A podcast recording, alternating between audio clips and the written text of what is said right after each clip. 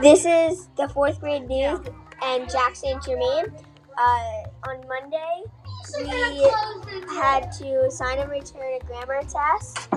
On Tuesday, we read Wonder outside. On Wednesday, um, the first couple players went to level two on Classcraft. On Thursday, um, day two of no math homework. Yay.